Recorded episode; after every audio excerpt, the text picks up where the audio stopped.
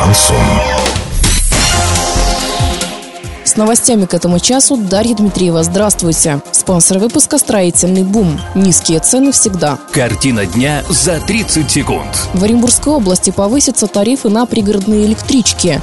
В Оренбургской области на нацпроекты потратят 14,7 миллиарда рублей. Киноцентр «Орск» приглашает в гости.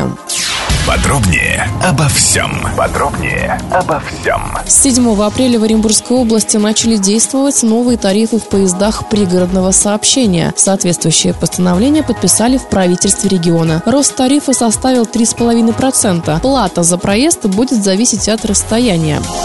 В Оренбургской области на национальные проекты направят 14,7 миллиарда рублей. Об этом рассказала региональный министр финансов Татьяна Машкова. С 2019 по 2024 годы в области реализуют 50 региональных проектов в рамках 11 нацпроектов, в том числе демография, здравоохранение, образование, жилье и городская среда, безопасные и качественные автомобильные дороги, культура.